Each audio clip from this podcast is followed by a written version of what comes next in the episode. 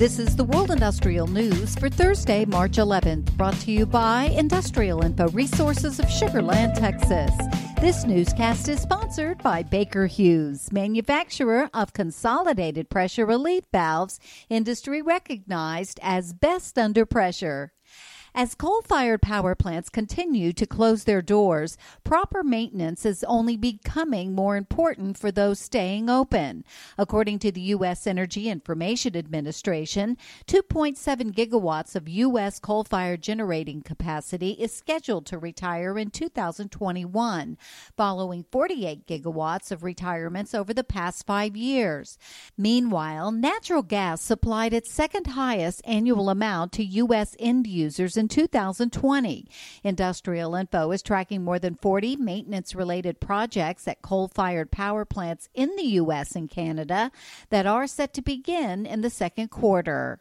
While wind and solar power buildouts are dominating a substantial portion of power industry activity across the world, there is still a need for reliable fossil fuels, and there are some pockets of the globe where power from hydrocarbons still reign as the main player in project activity.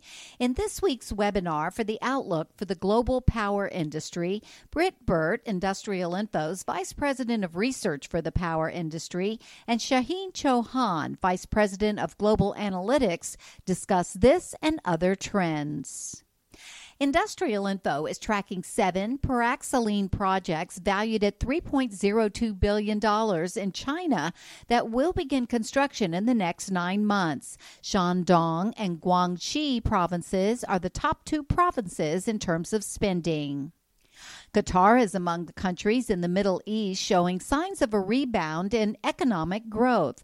Although Qatar's economy is influenced heavily by natural gas development, it has been trying to boost investment in its non energy sectors, including manufacturing.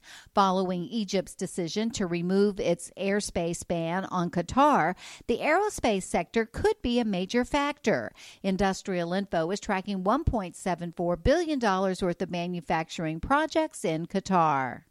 And Industrial Info is tracking about 170 capital spending projects in India's data center sector with a combined value of about $10 billion. Telangana leads among India's states with a total investment of more than $5.5 billion from 20 projects. For details on these and other breaking news, read the full stories at www.industrialinfo.com. I'm Peggy Tuck